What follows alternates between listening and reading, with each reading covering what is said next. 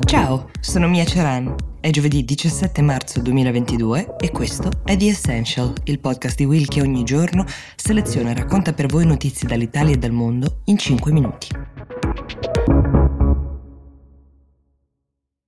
Ieri notte in Giappone, alle 15.30 ora italiana, c'è stato un terremoto di magnitudo 7.3 nella regione del Tohoku, è a nord-est del paese. L'epicentro della scossa è in mare, a 60 km di profondità, al largo di Fukushima, che come molti di voi ricorderanno è stato il luogo colpito dall'ultimo grande disastro nucleare. Sono passati 11 anni, era il marzo del 2011.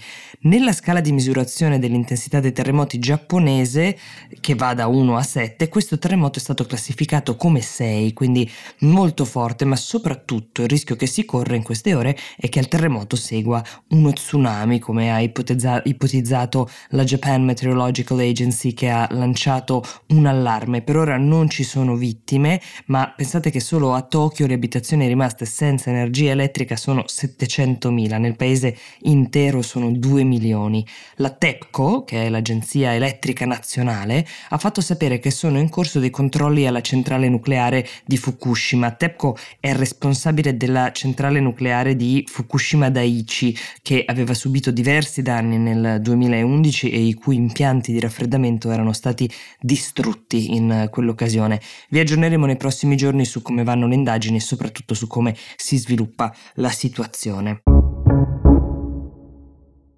Qualcuno tra voi ascoltatori, più d'uno anzi, ci ha scritto per chiedere delucidazioni sul delicato ruolo della Cina in questo conflitto. Siccome c'è anche stato nei giorni scorsi un incontro a Roma tra il consigliere della sicurezza nazionale Jake Sullivan e uno dei più importanti diplomatici cinesi, che sarebbe l'omologo di Sullivan, che si chiama Yang Jiechi, ehm, questo incontro, che da parte degli Stati Uniti e dell'Occidente in generale era interamente volto a cercare di capire e scongiurare che la Cina Cina possa diventare un alleato attivo per Putin, ha lasciato ancora qualche quesito sul tavolo. Vi ricorderete, ne abbiamo parlato qui, che poco prima dell'invasione Putin e Xi Jinping si erano incontrati, si stavano aprendo le Olimpiadi invernali di Beijing e i due si sono definiti um, alleati senza limiti, una partnership senza limiti. Questa locuzione che um, oggi assume un tono piuttosto sinistro è tornata alla mente a molti adulti leggendo uno scoop del Financial Times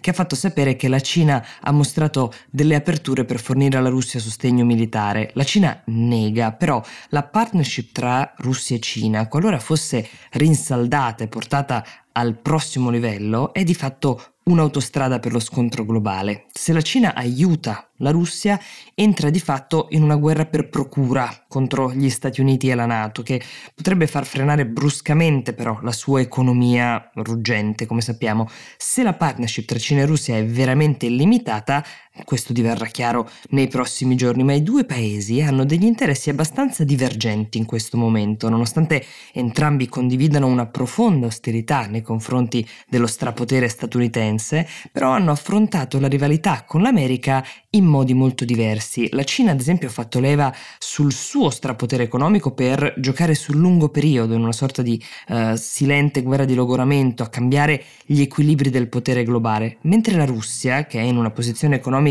molto più debole della Cina, ha puntato, diciamo, sulla forza bruta in Ucraina per provare a far paura agli Stati Uniti e così facendo adesso minaccia quella politica di lungo termine della Cina, che invece aveva tutto l'interesse a rimandare lo scontro frontale e più a logorare, diciamo, gli Stati Uniti. Però la guerra ha cambiato adesso il calendario di tutti quanti. Se la Cina aiuterà la Russia ad eludere le sanzioni occidentali, potrebbe essere presa di mira da sanzioni secondarie che uh, l'Occidente andrebbe ad imporre. La richiesta di sostegno militare invece implicherebbe delle sanzioni dirette, cosa che probabilmente Sullivan deve aver fatto ventilare nell'incontro a Roma e per questo anche la Cina nega di aver mai aiutato militarmente la Russia fino ad ora. Tra le possibili sanzioni che l'Occidente potrebbe imporre alla Cina c'è ad esempio il ritiro di società occidentali con sede in Cina. Ora provate ad immaginarvi quanti prodotti, eh, quante cose che maneggiamo tutti i giorni sono made in China. Il danno sarebbe enorme e lo sarebbe da entrambe le parti ovviamente.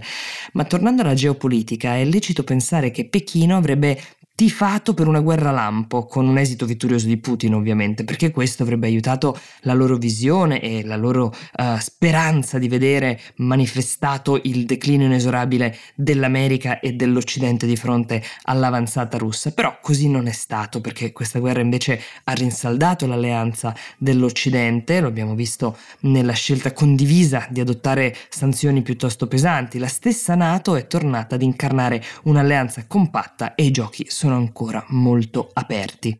Vi ricordo che qualora voleste approfondire l'argomento c'è un episodio di Globally interamente dedicato a questo tema. Io per oggi vi saluto, vi auguro una buona giornata e vi do appuntamento a domani.